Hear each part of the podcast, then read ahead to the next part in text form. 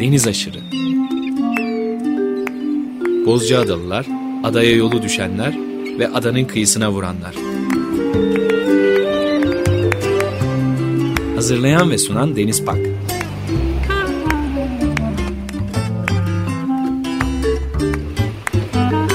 Türkiye için rüzgar enerjisi üreten Demirer Enerji'ye katkılarından dolayı teşekkür ederiz.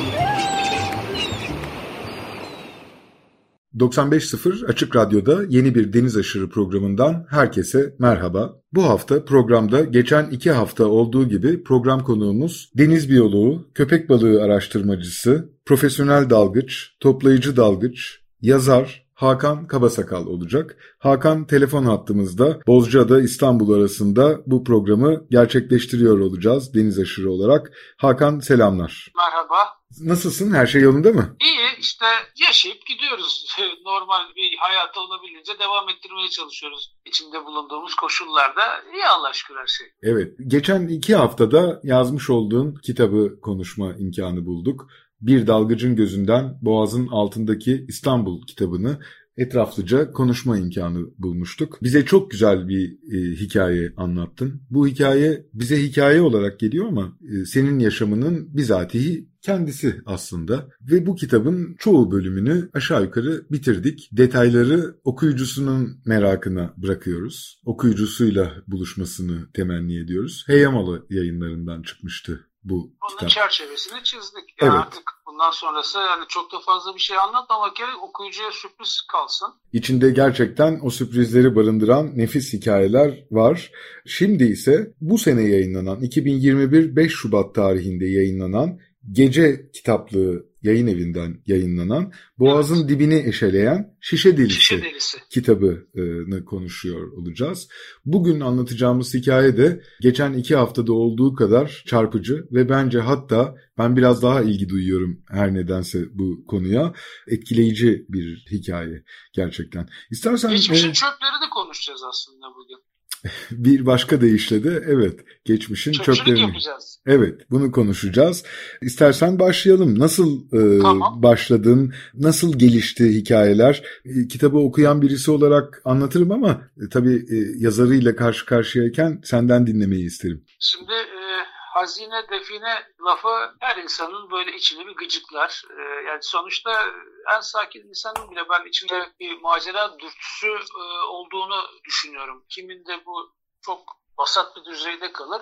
Kiminde ise hayatında böyle akla gelmeyecek çılgınlıklar e, yapmasına sebep olabilecek e, düzeylere gidebilir. Ama insanın içinde hep bilinmeyene karşı bir merak var E, ve define de bu merakın çok e, belirgin tanımlayıcılarından bir tanesi. Benim fikrim bu. Ben 33 senedir dalıyorum. Bunu geçen programlarda da birçok kez e, konuşmuştuk. E, benim e, toplayıcılık yani ya da toplayıcı dalgıçlığım zaman içerisinde hep e, deniz böresi örnekleri, işte midye, deniz salyangozu e, vesaire gibi örnekler artı son 10 senede de e, hurdacılık e, üzerinde e, şekillenmişti. E, fakat geçmişe ait her zaman bir ilgi vardı içimde. Tarihe karşı hep bir merakım olmuştu ama bu tabii hiçbir zaman e, kanunun e, yasak saydığı objelere yönelik bir merak değildi. E, daha çok bu geçmişteki insanlar nasıl yaşar? İşte e, geçmişte de bugün olduğu gibi markalar var mıdır? Yani insanların tüketim alışkanlıkları eskiden nasıl şekilleniyordu? Hep böyle bir kafamda bir e, soru vardı. Yani bugünkü tüketim çılgınlığı geçmişte de var mıydı e, gibi bir düşünce oluyordu aklımda. Ha diyeceksiniz şimdi bunun dalgıçlıkla bu tüketim e, alışkanlıklarının ne gibi bir ilgisi olabilir?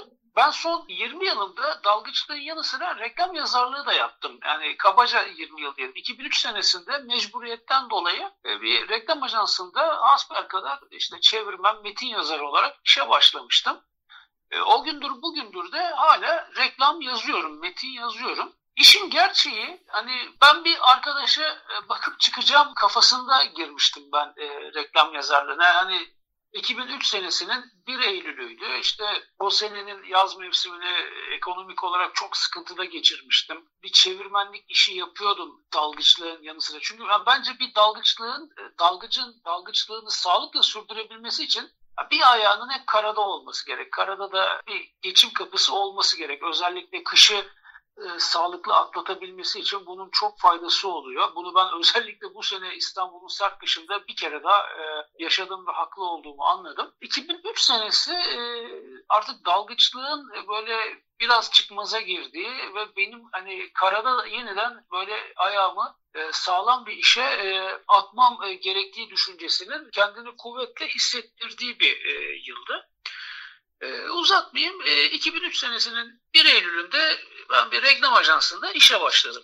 Ama e, hani reklamın e, iş dinamikleri benim çok klişe bir e, laf söyleyeceğim şimdi ama özgür ruhuma pek e, uymayan bir e, iş dinamiğiydi. Yani ben sabahın beşinde kalkıp canım istediği gibi deniz kıyısına gidip e, dalıp çıkıp güneşin doğuşunu seyrederken çayımı yudumlayıp yani eve dönen bir adamdım ama orada bir anda gece mesaileri işte tam e, akşam mesai bitti yani eve gideyim ya da işte canım nereye isterse oraya gideyim dediğim anda bak müşteri şu, şu işin şurasında bir şeyin değiştirilmesini istiyor. Hadi kal bakalım gece yarısına kadar. Bu beni fiziksel olarak belki değil ama ruhsal olarak e, çok yıpratmıştı. Yani insanın insana böyle hani geçim sıkıntısını bir kaldıraç olarak kullanıp bu şekilde istekleri dayatmalar şeklinde e, onun önüne koyması e, ve kabullenmeye zorlaması bana çok e, insani açıdan hala da e, hani hiç böyle şeyleri fazla yaşamadım ama e, hoş gelmemişti.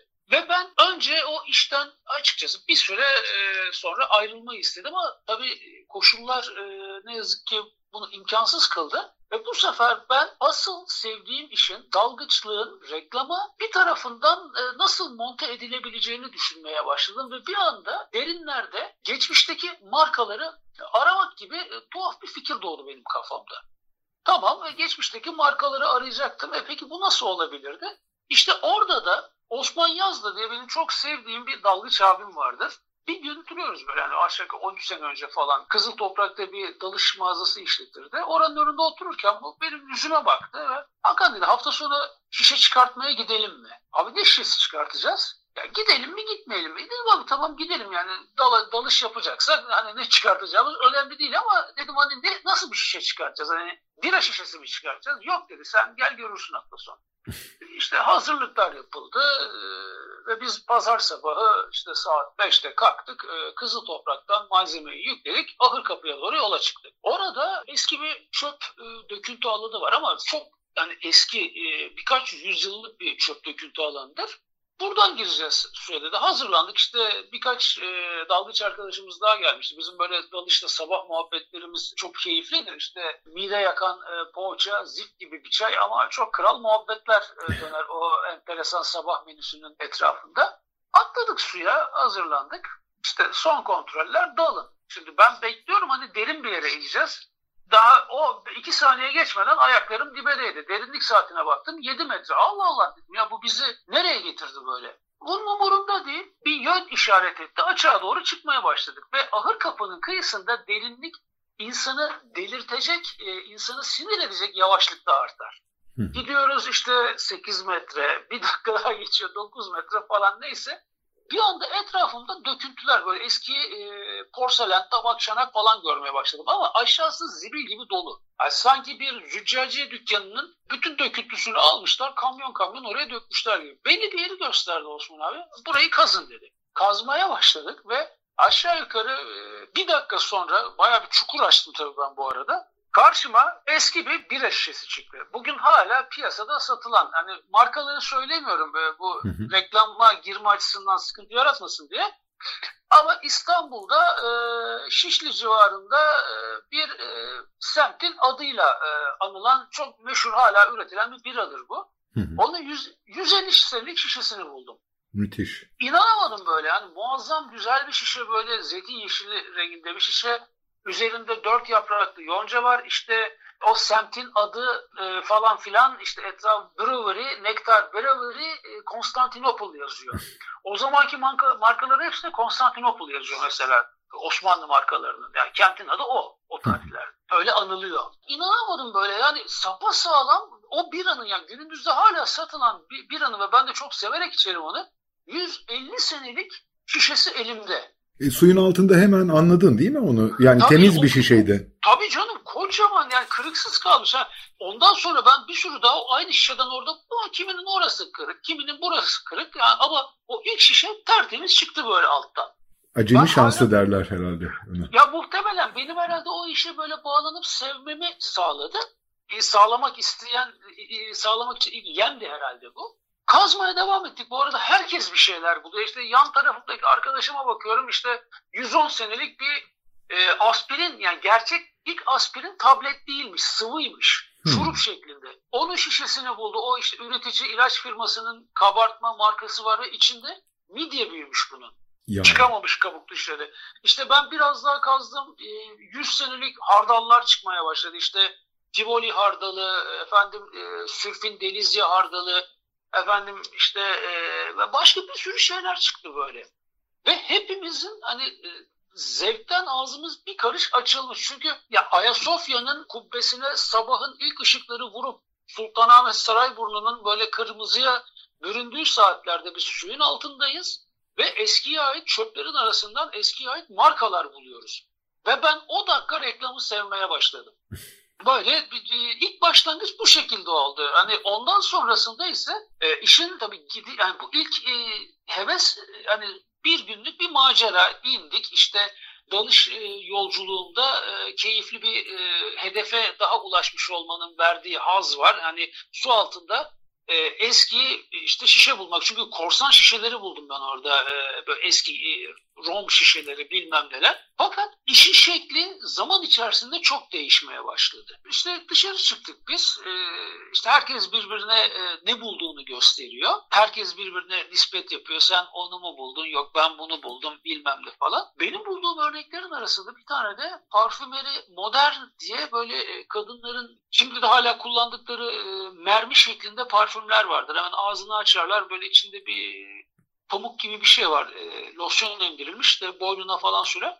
Onun 1800'lerden kalma bronz üstü böyle çok güzel barok süslemeli kılıfı. Ama daha önemlisi içinde çıkan e, o parfümün emdirildiği e, kağıtta hala o anki kokusu vardı. İnanılmaz. Bu, yani e, şey yazıyordu üzerinde parfümeri modern Paris e, Creation Jardin de Fleur yani e, çiçek bahçesi kreasyonu diye bir şeymiş. E, parfüm serisi herhalde.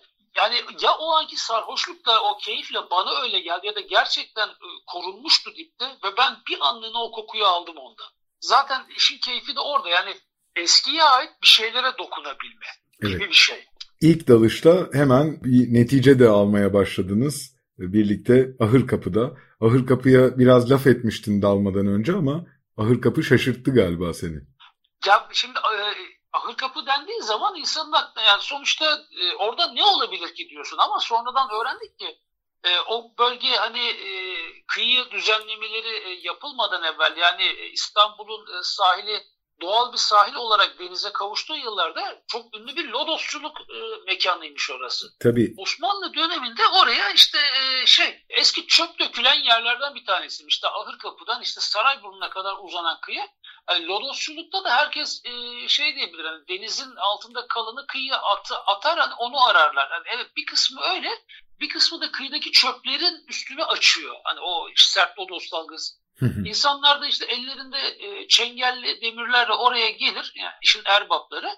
İşte taşların arasında böyle e, eskiden yani zinet eşyaları dahi bulurlarmış. Yani lodosçuluk İstanbul'da hala yapılan bir meslek. Teknik görürsünüz kıyıda.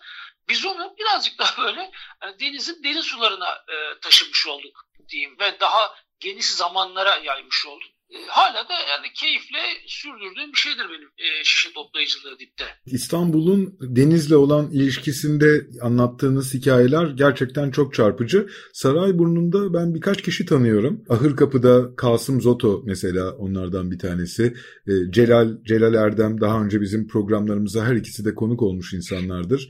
Charlie namı diğer e, müzisyen, gezgin müzisyen. Bu insanlar Hakan e, Sarayburnu'ndan böyle şambriyellerle e, denize atlıyorlar. Dolmuşçuluk diyorlar buna. Biliyor musun bu hikayeyi? Dolmuşçuları Yok, tanıyor bilmiyorum. musun? Yok hiç bilmiyorum. Nefis bir hikaye gerçekten. Sarayburnu'ndan denize atlıyorlar. Bütün e, İstanbul sahilinde devam ediyorlar. Yalnız bir tek sırrı var tabii bunun. Boğaz'ın tam çıkışında Yani ahır kapıya doğru keskin virajı çok iyi almaları gerekiyor. Almazlarsa su akıntı onları açığa doğru götürüyor diye anlatmışlardı bana. Böyle gidip gelip vakit geçiren, denizle ilişki kuran böyle birçok insan var. Benim bildiğim İstanbul'da bu insanlardan dinlediğim yaklaşık 100-150 dolmuşçu olduğunu biliyoruz bugün. Ya kıyıların böyle müdavimleri e, vardır. Hani her e, mesela Fenerbahçe sahilinde bir grup e, yaşlı abi diyeyim artık onlara ihtiyar delikanlı. Yaz, kış, e, fırtına, rüzgar dinlemezler. 365 gün orada gelir denize girerler. Yani bu insanları takdir etmek ve onları örnek almak lazım. Yani kentin denizden yararlanmayan çoğunluk nüfusu için söylüyorum. Çünkü hani İstanbul hep söylüyoruz bunu. Hani denizle kuşatılmış, denizin içinden geçtiği bir kent ve herkes burada kendisine göre bir meşgale bulabilir. Yani deniz insana ferahlık verir eğer faydalanmayı bilirsek. Ve denizle iç içe yaşaması gereken bir coğrafyada yaşadığımızda düşünülürse bir yandan da bu gereklilik gibi de. Yani bunu zevke dönüştürmek çok çok önemli. Evet. Dolmuşçulardan da bahsettik. Ahır kapıda dalışı, birinci dalışı yaptınız. Ee, sonra herhalde aşağıdan bir cevap da aldığın için, şişeleri de bulmaya başladığın için sonrası hep geldi gibi hissediyorum. Bu şişeleri bulmak e, işin bir kısmıydı. Tabii bir de daha sonra bunun e, işte onları temizlemek, üstlerindeki markaları dolayısıyla e, hikayelerini açığa çıkartmak kısmı geliyordu ki bence e, şişe dalgıçlığının ya daha doğrusu boğazda e, şişe toplamanın asıl keyifli tarafı buydu. Hani tekrardan o güne dönersek ki tam olarak 2008 senesinin Eylül ayı falandı galiba yanlış hatırlamıyorsam. Yani net kitaba baksam şimdi net tarihi söylerim de kitap yanımda değil. İşte eve geldim, e, güzelce işte malzemeleri yıkadım, şişeleri temizledim ondan sonra işte olabildiğince az zarar vermeye çalışarak. E tabii hepsinin üstünde bir marka çıktı. İşte bir tanesinde o meşhur bira direkt görüyoruz onu. İşte bir tanesinde nörinaz diye bir, bir şey yazıyor. O zamanlarda bir bunun bir asabiyet ilacı olduğunu bilmiyorum. Yani sinir tedavisinde kullanılan bir şey olmadı. İşte efendime söyleyeyim bir başkasının üzerinde e, Antoine et Piles diye bir şey yazıyor. Bu da Antoine ve oğulları demekmiş ve Osmanlı'da döneminde kullanılan ilk mürekkep markalarından bir tanesiymiş bu da. İthal ediliyormuş Paris'ten. e, tabii bir anda internet var Allah'tan. İnterneti açtık hemen e, işte bunları yazıyorum e, işte markaları bu nedir şu nedir ve bizim çok keyifle o gün büyük keyif alarak yaptığımız bu e, eski şişe toplayıcılığını dünyada çok saygın bir koleksiyonculuk e, uğraşı olduğunu öğrenmeye başladım. İşte e, şişe avı, vintage bottle hunting diyorlar buna. İşte şişe avcılığı sayfalarına girdim. İşte orada markalar nasıl bulunur, şişeler nasıl tarihlendirilir falan derken bu işin aslında işte öyle salt dipten geçmişin çöplerini toplamak olarak basite indirgenemeyeceğini öğrenmiş oldum. Ne kadar derin bir konu olduğunu hissettin yani en azından e, yani markalar bir tarafta e, şişeyi tarihlendirmenin bir tekniği var. E, işte e, şişenin tipini anlamanın bir tekniği var e, vesaire vesaire. Bir anda e, hani tam da tabii işin içerisine araştırma da girdi artık. Benim hani arayıp da bulamadığım şey. Ve açıkçası beni reklam yazarlığıyla barıştıran şey oldu bu. E, keyif oldu. Evet tamam markaların da iyi bir tarafı vardır dedim ben yıllar sonra kendime. Yani bunu demek için aradan 5 sene geçmesi e, ve e, benim dipten bu şişeleri çıkartmam gerekiyormuş onu gördüm. Bir yandan da işte denizin dibinden şehrin tarihi fısıldıyor sana yani bu malzemelerle. E, çok yakın bir dönemi çünkü hani kentin tarihine baktığımızda binlerce yıl geriye gittiğini görüyoruz ama e, hep modern zamanına ilgi duydum. Yani böyle hani Osmanlı'nın artık e, yavaş yavaş e, hani 20. yüzyıla doğru kaydı o son dönemleri vardı ya bütün dünyada aslında böyle hani gizemli bir dönemdir. İşte Avrupa'nın Amerika'ya doğru büyük kitlesel göçlere başladığı, bugünkü anladığımız haliyle endüstrinin, markaların ilk köklerinin çıktığı zamanlar bunlar. Ve hani bugünle daha kolay ilintilendirebiliyorsunuz o zamanki yaşam şeklinde. E, ve dolayısıyla dipten e, çıkarttığım şişeler bana hani bu çok merak ettiğim dönemlere böyle farklı bir e, pencere açtı bakabilmem için. E tabii gel zaman git zaman bu iş sadece e, şeyle sınırlı kalmadı. Yani ahır kapıyla sınırlı kalmadı. Çünkü hani eğer söz konusu olan şişe ise Türkiye'de e, cam endüstrisinin kalbi Paşa Bahçe'de atar. Çünkü yani bize ait ilk e, modern e, cam fabrikası, şişe fabrikası e, 1934'te Paşa Bahçe'de kurulmuş. Ama Beykoz civarında eski işte cam atölyelerinin falan e, olduğunu da e, öğrendim zaman içerisinde. Ve aklıma bir anda şu geldi. Acaba hani hep keyifle kaldığım bir yer neresi benim? Beykoz. Orada şişeler bulamaz mıyım demeye başladım. Çünkü ahır kapıya gene gidiyorum. Oradan da bir şeyler çıkartıyoruz. Yani koleksiyon giderek büyümeye başladı. İnanılmaz bir marka koleksiyonuna doğru gitmeye başladı. Ama hani bunu yer olarak da çeşitlendirmek istedim ve dedim tam Beykoz doğru bir seçenek. 2011 senesiydi galiba. Gene çok sevdiğim birkaç arkadaşımla kafamda belirlediğim bir yere gittim Beykoz'da. E, iyi ki de gitmişiz. Çünkü illaki yani e, cam fabrikasının önünde olmasına gerek yok cam çıkartılacak yeri. Çünkü inan yani orada e, cam fabrikasında çok dalış yapmama rağmen doğru düzgün bir tane bile şişe bulamadım orada. Tuhaftır. Ama hemen yakındaki yalıların önlerine eşelemeye başladığımda çünkü hani bol ve çeşitli markayı ancak varlıklı insanların çöplerinde bulabilirsin. Yani bugün de böyle. Yani bugünkü insanın e, tüketim çeşitliliği tamamen onun geliriyle orantılıdır. Yani gelirin ne kadar çoksa o kadar çeşitli tüketebilirsin. Bu bugün böyle olan şey dün de böyleydi. Ee, hani zengin çöpünü eşelersen daha çok şişe bulursun diye işin özeti bu. ve geçmişin zenginlerinin dipik çöplerine eşelemeye başladık biz ve tabii muazzam markalar çıkmaya başladı burada. Özellikle e, Çubuklu'da e, dibe eşelerken benim en sevdiğim, hani çocukluğumda gazozu çok severdim ben. Hala da yani bir gazoz düşkünlüğümdür. Eski bilyalı gazoz şişelerini bulmaya başladık. Hani şimdi hemen bilyalı gazoz e, deyince biraz açıklamak gerekli dinleyiciye. Çok iyi olur evet. Kod şişesi diye bir şişe vardır. Hani C-O-D-D diye yazılır. Bu Londralı bir mucidin Hiram Kod'un soyadı. 1800'lerin sonunda e, işte gazoz ve diğer işte e, basınçlı gaz içeren meşrubatı saklamak için çok dayanıklı bir şişe icat ediyor bu. Aslında bu çok tarif edilebilir bir şişe de değil. Çünkü günümüzde hani e, kullanımda bir karşılığı yok bunun. Üstünde bir tane boğumu var. Bu şişenin içinde bir tane misket var, cam bilye. Alttaki işte şişenin tam yarısındaki boğumdan içeri doğru çentikler çıkıyor ve bu şişenin e, bilyanın şişenin içine düşmesini engelliyor. Bu şişeyi ters doldururlarmış e, gazozunu. İçerisine de karbondioksit gazını basınca basınç yapar. Bilyeyi şişenin ağzındaki contaya bastırırmış. Bu şey içileceği zaman, e, gazoz içileceği zaman bilya içeri doğru kuvvetle bastırılır. Gazın böyle çıkması sağlanır.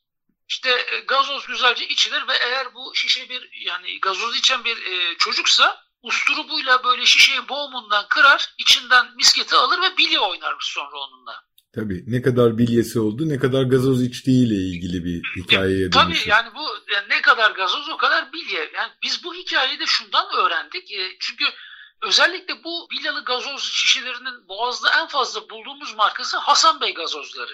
Göztepe firması ama e, Çubuklu'da dolduruluyor. Çünkü yani birçok gazoz Çubuklu'da dolduruluyormuş. Bunun da sebep Çubuklu'nun çok kaliteli bir menba suyu olması. Yani bir böyle hani su iyi ise üretilen meşrubat da ona göre iyi oluyor.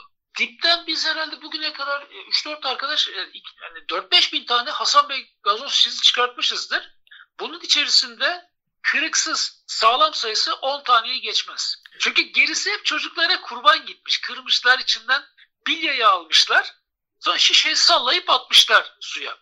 Fakat bu e, kırık şişeler bile e, zamanında bizim yani baya böyle dar zamanlarımızda ufak tefek de olsa bir gelir sağladı. Hani marka e, nadir bilindiği zamanlarda insanlar kırığına dahi sahip olmak istiyorlardı bunu. E, tabii sonra sonra piyasa buna e, doyunca artık yani biz de çıkartmamaya başladık kırıklarını. Fakat gel zaman git zaman kod şişesine doldurulmuş başka İstanbul gazozları da bulmaya başladık. Bunlardan mesela bir tanesi çok önemlidir. Mısırlıoğlu gazozu ki Türkiye'nin ya da işte Osmanlı'nın son döneminde üretilmiş bizim ilk gazozumuzdur. Hani coğrafyamızda ilk markalı gazoz Mısırlıoğlu gazozudur. Ee, Nideli bir e, Rum vatandaş Alexander Mısırlıoğlu, e, Leon Şor ve e, Ligor bazlamacı Üç kişi üretiyorlar bunu. Ortak bir e, fabrika kuruyorlar Karaköy'de ve Mısırlıoğlu gazozu diye üretmeye başlıyorlar. Daha sonra e, işte Ligor bazlamacı gidiyor kendi e, gazozunu üretmeye başlıyor.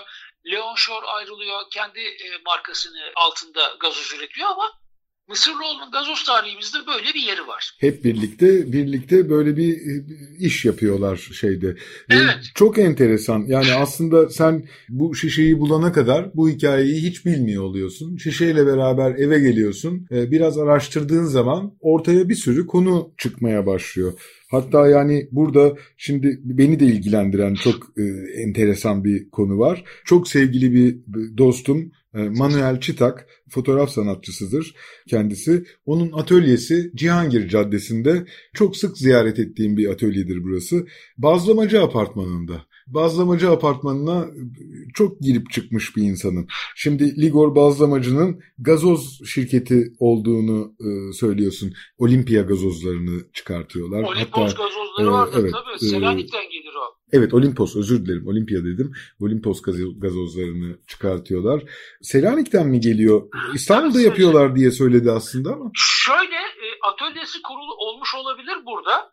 E, ama e, Olimpos gazozu çünkü e, şeyde onun Olimpos'un da gene Çubuklu'da tıpasını buldum ben. Pardon o, e, Çubuklu'da Leon tıpasını bulmuştum. Ahır kapıda Olimpos'un tıpasını buldum. Üzerinde e, şey pastane kelimesinin Yunancası diyeyim. Şimdi bilmiyorum ben onu ama öğrenmiştim o zaman pastane demek olduğunu. Pardon Brazili Olimpos Thessaloniki yazıyor. e, ya on, burada da ürettirmiş olabilirler ama markanın aslı Selanik. Ya, tabii Selanik o zaman e, Osmanlı sınırları içerisinde hani oradan buraya e, bir şekilde gelmiştir. E, hani ya da hani biri yanında da getirmiş olabilir. Yani bir, bir sürü hikaye yaratılabilir o tek tıpadan. Ancak... Ya gerçekten öyle. İşte nereden nereye e, biz bir sürü sonra bazlamacı apartmanının tarihlerine girdik e, Hakan. Bir, bir sürü şey okudum ben de. E, daha sonra Şebnem işi güzel bir yazı yazmış. Gülsüm Kara Mustafa o apartmanın da sakinlerinden bir tanesi sergiler açmış sanat etkinlikleri yapmış. Çok ilginç hikayeler çıkıyor gerçekten. Nereden nereye gidiyor insan ya İstanbul'a şöyle söyleyeyim bu şekilde gelen e, çok marka var. Mesela e, bir tane bira var. E, Dreher birası. Bu bir Avusturya birası. Trieste'de üretilmiş. Şimdi Trieste İtalya. Avusturya ile ne alakası var e, diyebilir dinleyici. 1800'lü yıllarda Trieste yani bugün İtalya'nın olan o bölge yani Adriyatik kısmındaki o deniz Avusturya Macaristan İmparatorluğu'nun toprağı. Dreher'de o dönemde üretilen bir Pilsner e, tipi bira. Dreher, e, bunu nereden biliyorum? E, tıpasını buldum gene bu biranın da e, ahır kapıda. Bayağı hatta o danışman anlatmak isterim sana. Şimdi e, birazcık böyle kazının e, psikolojisinden bahsedeyim. Şimdi dibi kazmaya başladığında tamamen şansa kazmaya başlarsın. Yani e, hep biz deriz işte şurada şu işareti gör, burada ama aslında bir halt gördüğümüz yok aşağıda işin gerçeği. Hı hı. Biz sadece gördüğümüzü sanıyoruz. Yani e, mesela bizim iyi kazıcılardan benim ustam e, Mustafa vardır. E, sağlam yani bu işlerin ilk e, başlatıcılarından biridir da Osman abi gibi. Bana hep işte şu, dipte şu, şu işarete bak, bu işarete bak der ama aslında kendisinin de çok bir şeye baktığı yoktur aşağıda. O tamamen bir o günkü şansın iki içgüdü. Yani bazen orada olan bir şey seni hakikaten çekiyor oraya. Ve bu e, Dreher birasının porselen tıpasını bulduğum günde de o kocaman geniş su altı düzlüğünde belli bir noktaya bir şey çekti beni. Yani burayı kazmam gerektiğini hissettim böyle. Baya bir, bir metreye yakın kazdım gibi. İçine girdim o çöküntünün. He, işte orada çok böyle kader anıdır. Yani e, ne tarafa doğru kazacaksın artık çukura girdikten sonra. Çünkü kazmaya hadi tamam şu tarafa doğru kazayım diye e, yönünü bir yere döndüğünde aslında talihin, talihine sırt çevirmiş olabilirsin. Bilinmez. Bilinmez ya işin zaten güzelliği buradan geliyor. Ve o çukurda ben bir anda işte e, bir yöne doğru kazmaya başladım. Bir anda böyle o çukurun duvarı kaydı aşağıya. Ve bir sürü porselen tıpa döküldü içinden. 3-4 tane indi aşağıya böyle ve içlerinden bir, bir tanesinin üzerinde nektar yazıyordu. Bir tanesinin üzerinde günümüzde belki varlığı artık hiç kimsenin ya da çok az insanın bildiği büyük dere bira tıpası çıktı. Bu da çok önemli. Üzerinde Nektar Brewery e, Limited Constantinople yazıyordu onun da. Hem e, İngilizce hem Osmanlıca yazıyordu. Ben bunu yıllar sonra Beykoz'da şişesini buldum o biranın. Sapa sağlam çıktı. 11 metre derinde. Bu bir e, Musevi Osmanlı yurttaşı tarafından üretiliyormuş. Onu da nereden bildiğime gelince şişenin üzerinde kocaman bir Davut yıldızı var. Davut yıldızının tam ortasında marka İbranice yazıyor. Bunun etrafında Osmanlıca yazıyor. Hepsinin etrafında da İngilizce yazıyor. Bu çok, yani piyasada da çok nadir bulunan bir şişedir bu ve Büyükdere'de e, Büyükdere işte Sarıyer'e gelmeden bir yer burası. Yani İstanbul'u bilmeyenler için söylüyorum. Büyükdere'de vaktiyle bira üretiliyormuş. Ve bunun hani kanıtı e, ben denizin dibinde buldum. Yani başka koleksiyonerler, antikacılardan falan da nadiren de olsa bu şişeleri alıyor olabilirler ama hani bunu denizin dibinde bulmak çok güzeldi.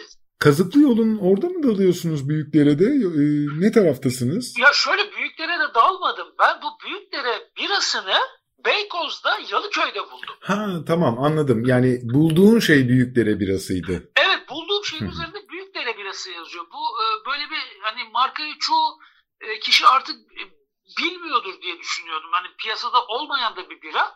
Tıpasını ise bunun hem Emirgan'da, Boyacıköy'de buldum hem de Ahırkapı'da.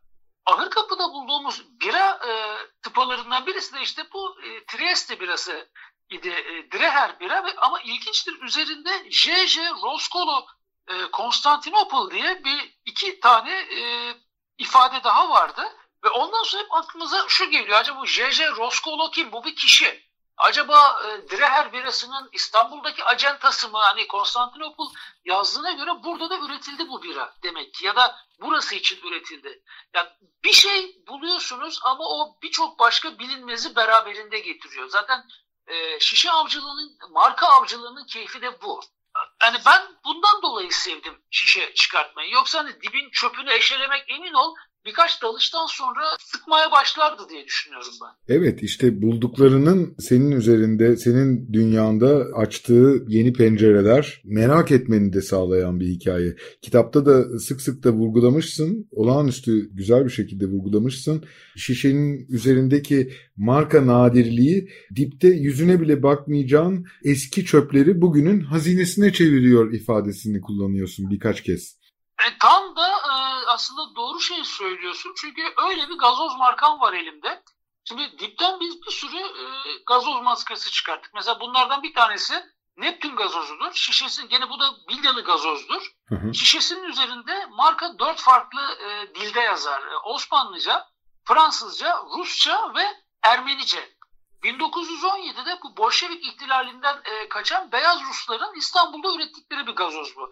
Ve e, yani çok aşırı e, fazla olmasa da hani az da sayılmayacak kadar boğazın dibinden çıkar mı? Birçok yerde bulmuşumdur bunu. E, işte Beykoz'da, Çubuklu'da, efendime söyleyeyim Ahırkapı'da.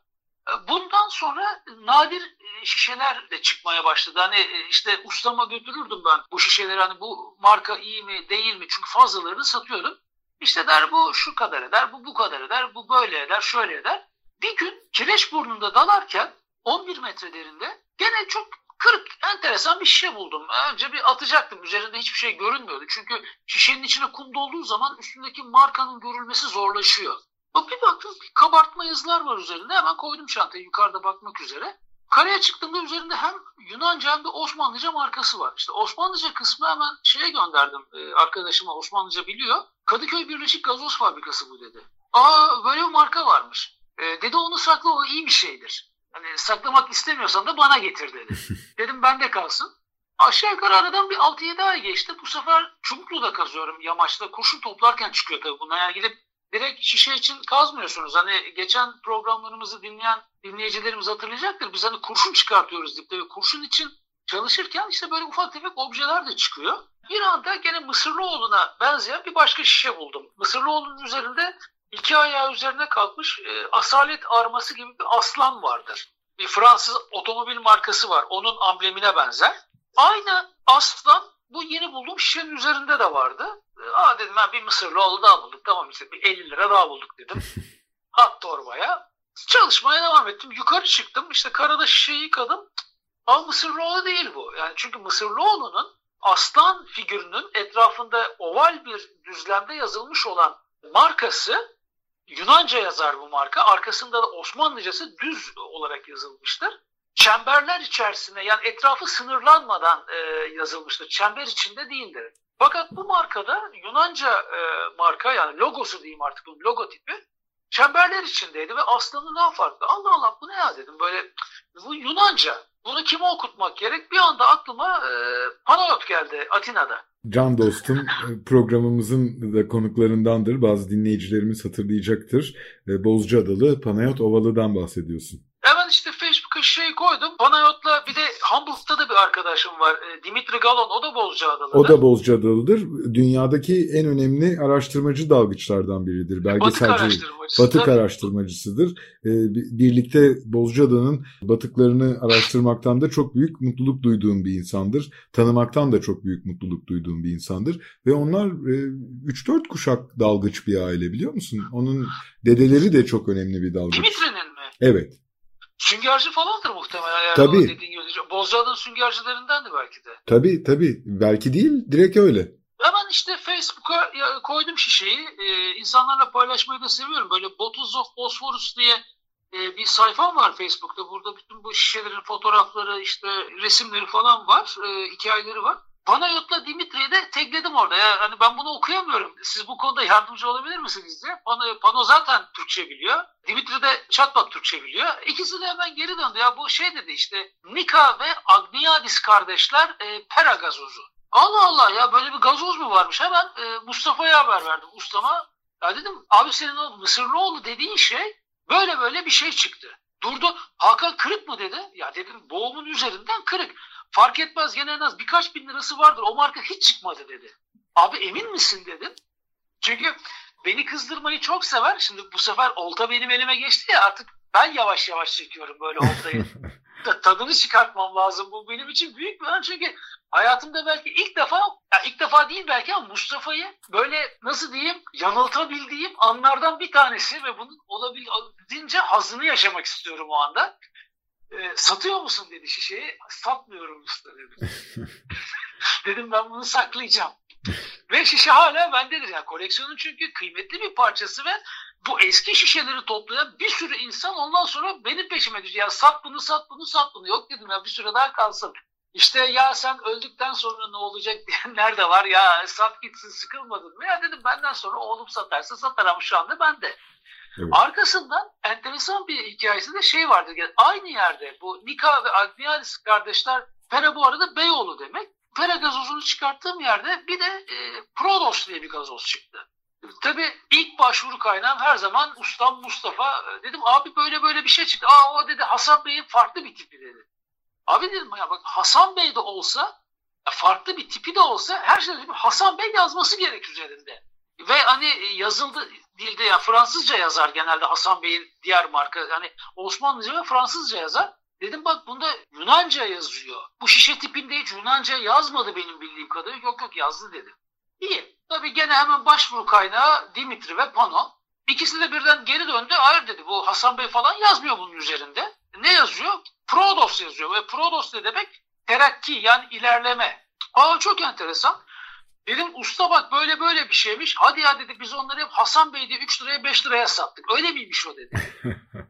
Dedim abi öyleymiş. Yani. İyi okutmadan niye sattın onu? Sonra tabii e, şişenin nadirliği ortaya çıkınca araştırma da ona göre hemen e, daha böyle farklı kanallara kaymaya başlıyor. Ve ben Prodos gazozunun Tatavlalı Rumlar tarafından üretildiğini öğrendim ki Tatavla İstanbul'da bugün Pangaltı olarak bildiğimiz yer. Hı hı. Pangaltı Rumları tarafından üretildiğini hatta 1918'de Pangaltılı Rumların düzenledikleri e, Tatavla şenliklerinde çok miktarda bu gazozdan içildiğini okudum. O döneme ait bir gazetenin bugünkü tercümesinde. Ben İstanbul'un markaları aslında kentin geçmiş yaşam kültürü hakkında o kadar güzel hikayeler anlatıyor ki. Yani bunların arasında mesela eczane hikayeleri çok e, sıra dışıdır bence. Mesela bu eczanelerden bir tanesi şeydir. Öjen Dellasuda eczanesi ki bildiğim kadarıyla e, yanlış hatırlamıyorsam e, vaktiyle Osmanlı sarayında da eczacılık yapmış. E, Dellasuda Paşa geçmiş o aileden bir gelen kişi. bunun bulunuş hikayesi hem bulunuş hikayesi hem de markanın geçmişini öğrenme hikayesi beni hep çok keyiflendirmiştir. Bu şişeyi ben birkaç kere buldum ve ilk bulduğum şişeleri hep sattım ve çok üzüldüm sonra. Ya çünkü mecburiyetten dolayı koleksiyonda olan kıymetli bir parçayı sattığımda hani biriktirmekte olduğum hikayeyi e, parçalamış gibi hissediyorum kendimi. Bir hikayenin bir parçası gidiveriyor e, ve bunu hani mecburiyetten yapıyorum. İşte ya evde bir şey eksiktir onu almak için yapmışımdır ya işte e, ya mutfak masrafı içindir şudur budur ama hiçbir zaman zevk için satılmamıştır bunlar. İşte koleksiyonculuğun bir sürü varyasyonu var. Koleksiyonculuk bir yandan hastalık mertebesine kadar da ulaşabilir ayrıca.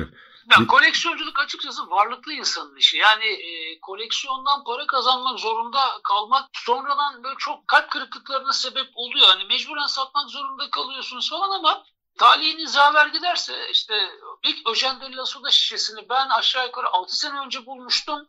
Yok pardon 2012'de buldum. 2015'te de satmak zorunda kaldım. Fakat 2018'in Mayıs ayında ben o şişeyi yine ahır kapıda Mustafa ile beraber dalarken buldum. Atladık suya. Beraber açılıyoruz. Ben direkt böyle suyu hani suya girildi bir dakika olmuş olmamış bir hızla kazmaya başladım. Ben nereyi kazdım, neden kazdım hiçbir önemi yok ya. Tamamen o anda canım istedi ve dibi yelledim. Kum 3-5 santim kazıldı kazılmadı dipten masmavi bir şişe çıktı bu muhtemelen bir zehir şişesi. Çünkü geçmişte böyle arsenikli falan şeyleri bu mavi şişelere koyarlarmış zehirleri. Evet hatırlıyorum. Burada Eleni batığı olarak. İçki batığı.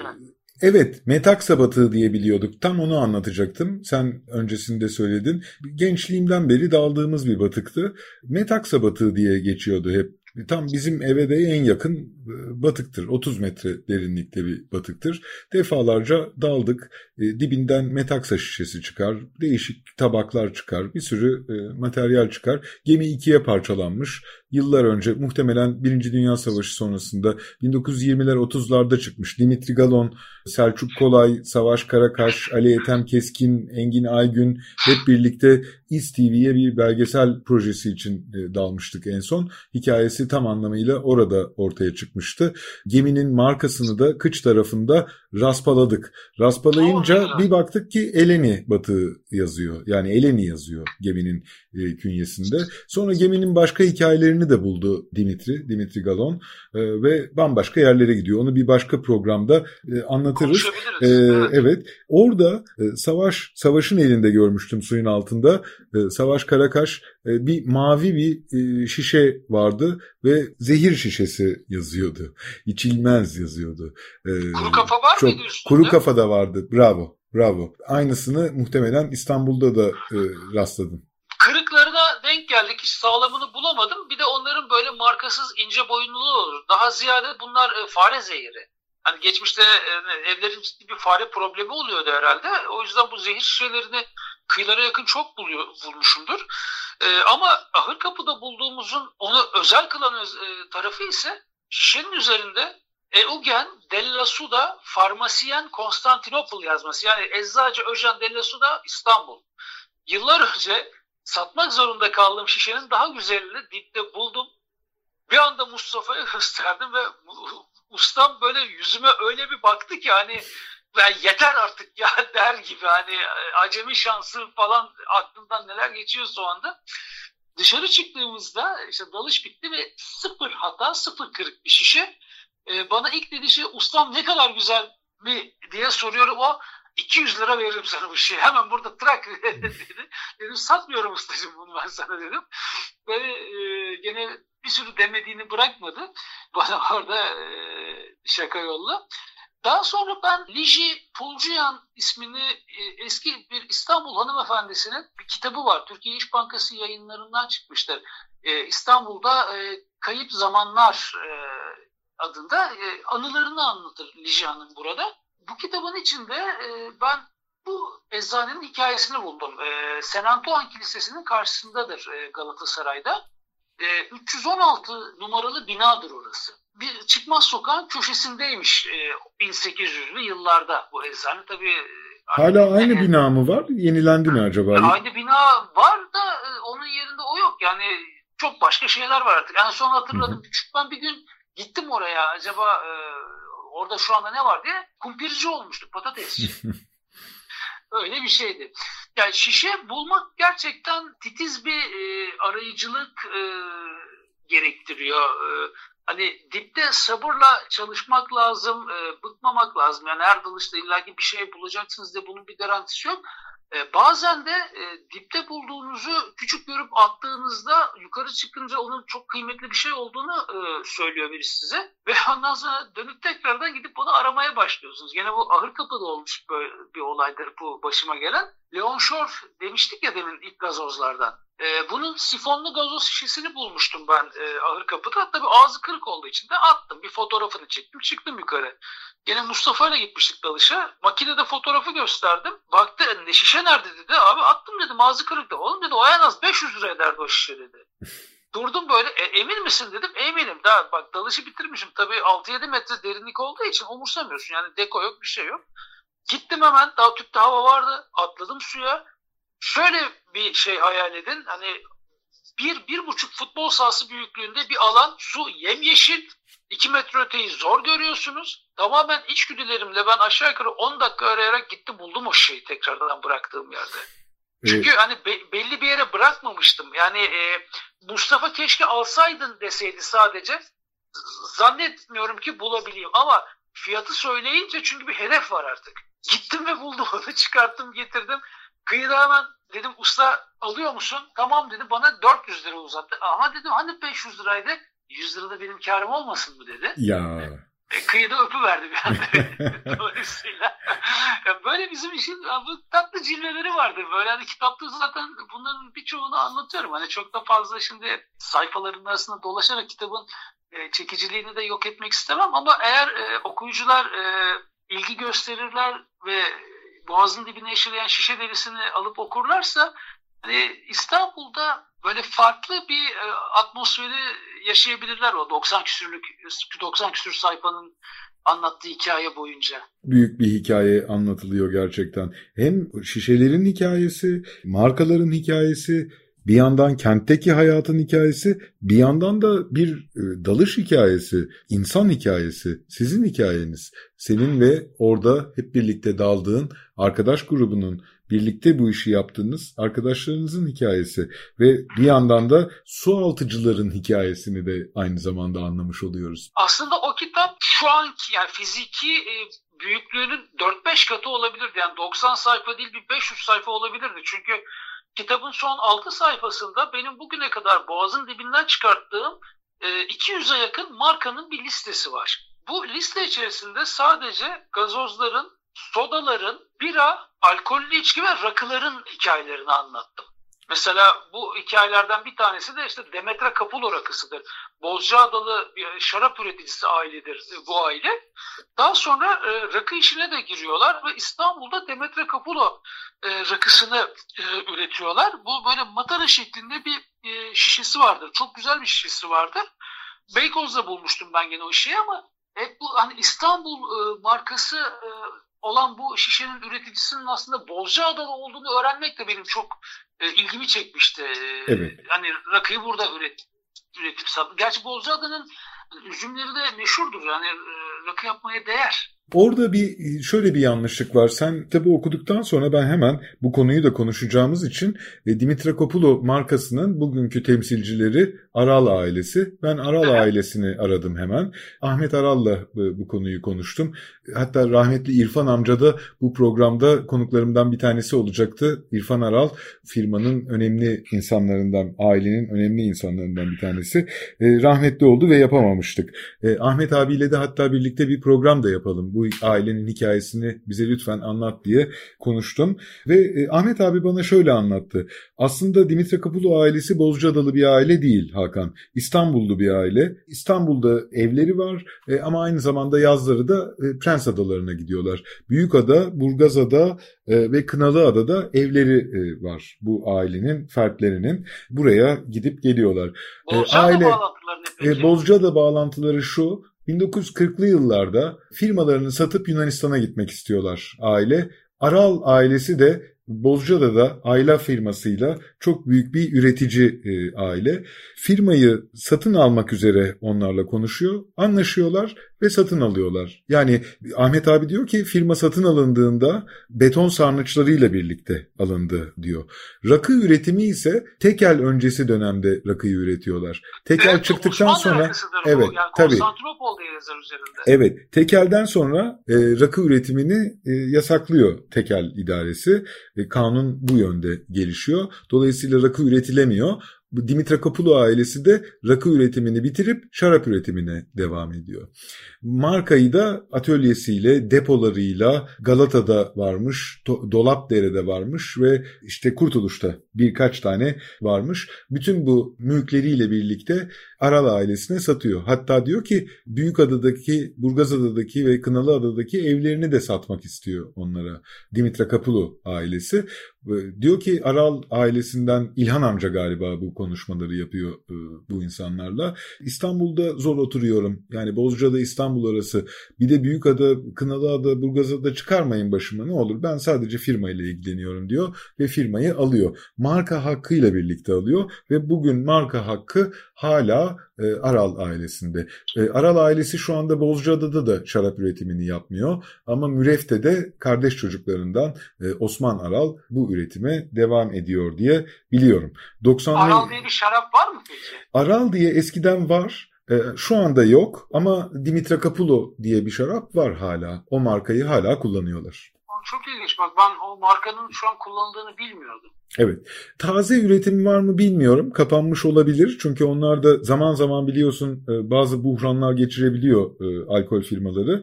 Bazı sıkıntılar e, yaşamış olabilir.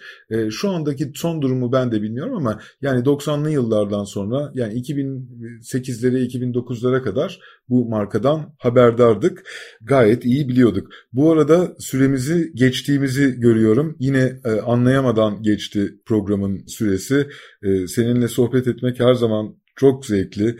Hiçbir zamanda bu konuların hiçbirisini bitiremiyoruz. Yani ne kadar teşekkür etsem azdır. Dünyamıza, kendimize, bize kattığın zenginlik için, yaptıkların için, suyun altında eşeleyip gün yüzüne çıkarttığın bu müthiş hikayeler için e, sana tekrar ayrıca çok çok teşekkür ederim Hakan.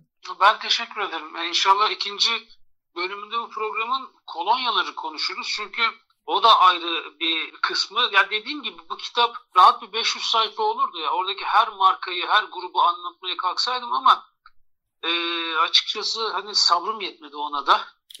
evet, kolay bir iş belki değil. bir kitabın devamı olur günün birinde Tabii. veya ne bileyim oğlum yazar belki. İnşallah ilgisi var gibi duruyor. Yani tabii ayakkabı boyasından çakmak benzinine, parfümden mide ilacına, reçel kavanozundan liköre, metal parlatıcıdan cam macununa, çini mürek- mürekkebinden parfüme, ilaç şişelerine, güneş yağlarına, yani e, toniğe, kansızlık ilacına, haşere zehrine kadar engin bir dünya var gerçekten.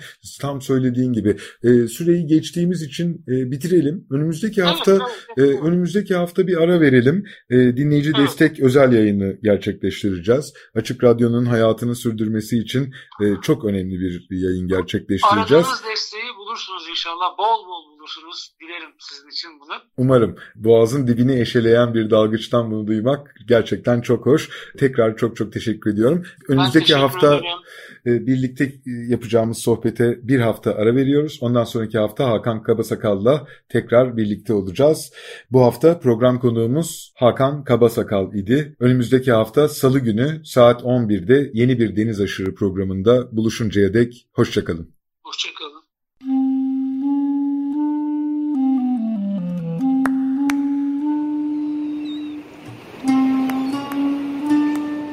Deniz aşırı. Bozcaadalılar, adaya yolu düşenler ve adanın kıyısına vuranlar. Hazırlayan ve sunan Deniz Pak.